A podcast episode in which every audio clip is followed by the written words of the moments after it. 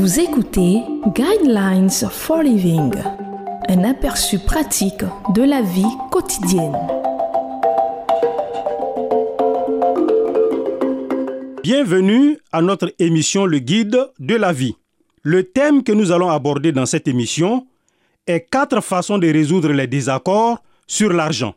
Le verset qui va servir de base à notre méditation de ce jour est 2 Corinthiens chapitre 8 verset 5 qui dit Ils ont fait plus que ce que nous espérions, car ils se sont d'abord donnés eux-mêmes au Seigneur, puis à nous par la volonté de Dieu. Une des raisons fondamentales pour lesquelles les gens se disputent sur la gestion de l'argent est que l'ego s'invite dans la discussion et cela devient l'affaire de ce que l'on souhaite, de ce que l'autre personne souhaite. Le clash entre égaux crée une fournaise de mécontentement. Lors de la génération précédente, les femmes n'avaient pas beaucoup d'influence sur la gestion de l'argent, mais cela a changé depuis que la majorité des femmes contribuent aux finances du foyer.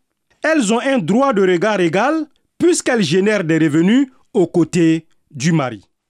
Un vieux conseil disait ceci. Gagnez tout ce que vous pouvez, épargnez tout ce que vous pouvez et donnez-nous ce que vous pouvez. Aujourd'hui, on croit toujours qu'il est bon d'essayer de gagner tout ce que l'on peut gagner, mais l'épargne et la générosité sont souvent les mots d'ordre oubliés. La plupart des couples pourraient résoudre les conflits d'argent s'ils pouvaient simplement répondre à la question de savoir à qui appartient l'argent. Par exemple, une femme dit je contribue à 50% de notre budget par mon travail. Donc je devrais avoir un pouvoir de décision égal sur la manière dont il est dépensé. Effectivement, elle est une partenaire égale dans les revenus de la famille. Cela veut-il dire que la moitié de l'argent lui appartient et que l'autre moitié appartient à son mari? Un simple calcul ne résoudra pas le problème de savoir à qui appartient l'argent.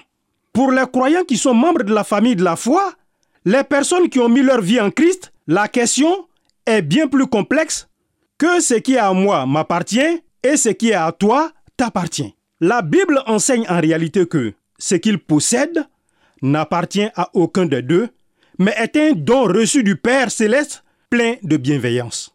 C'est quand ils ne parviennent pas à comprendre et à reconnaître cela que les couples basculent dans le conflit du je veux ma part.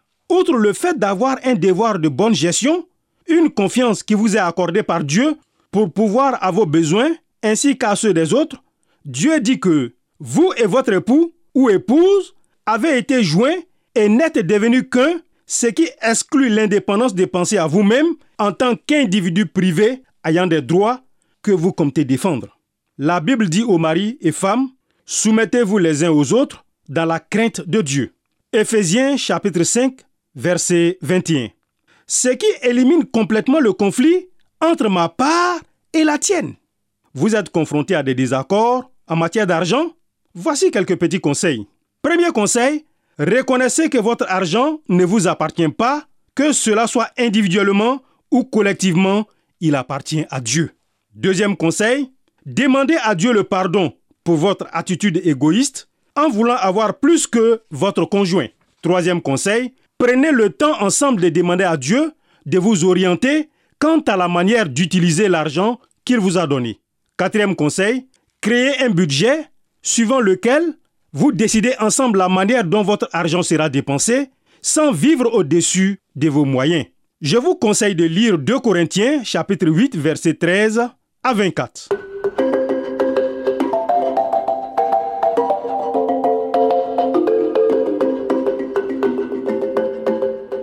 Vous venez de suivre Guidelines for Living. Pour en savoir plus sur l'émission, veuillez contacter la station que vous écoutez.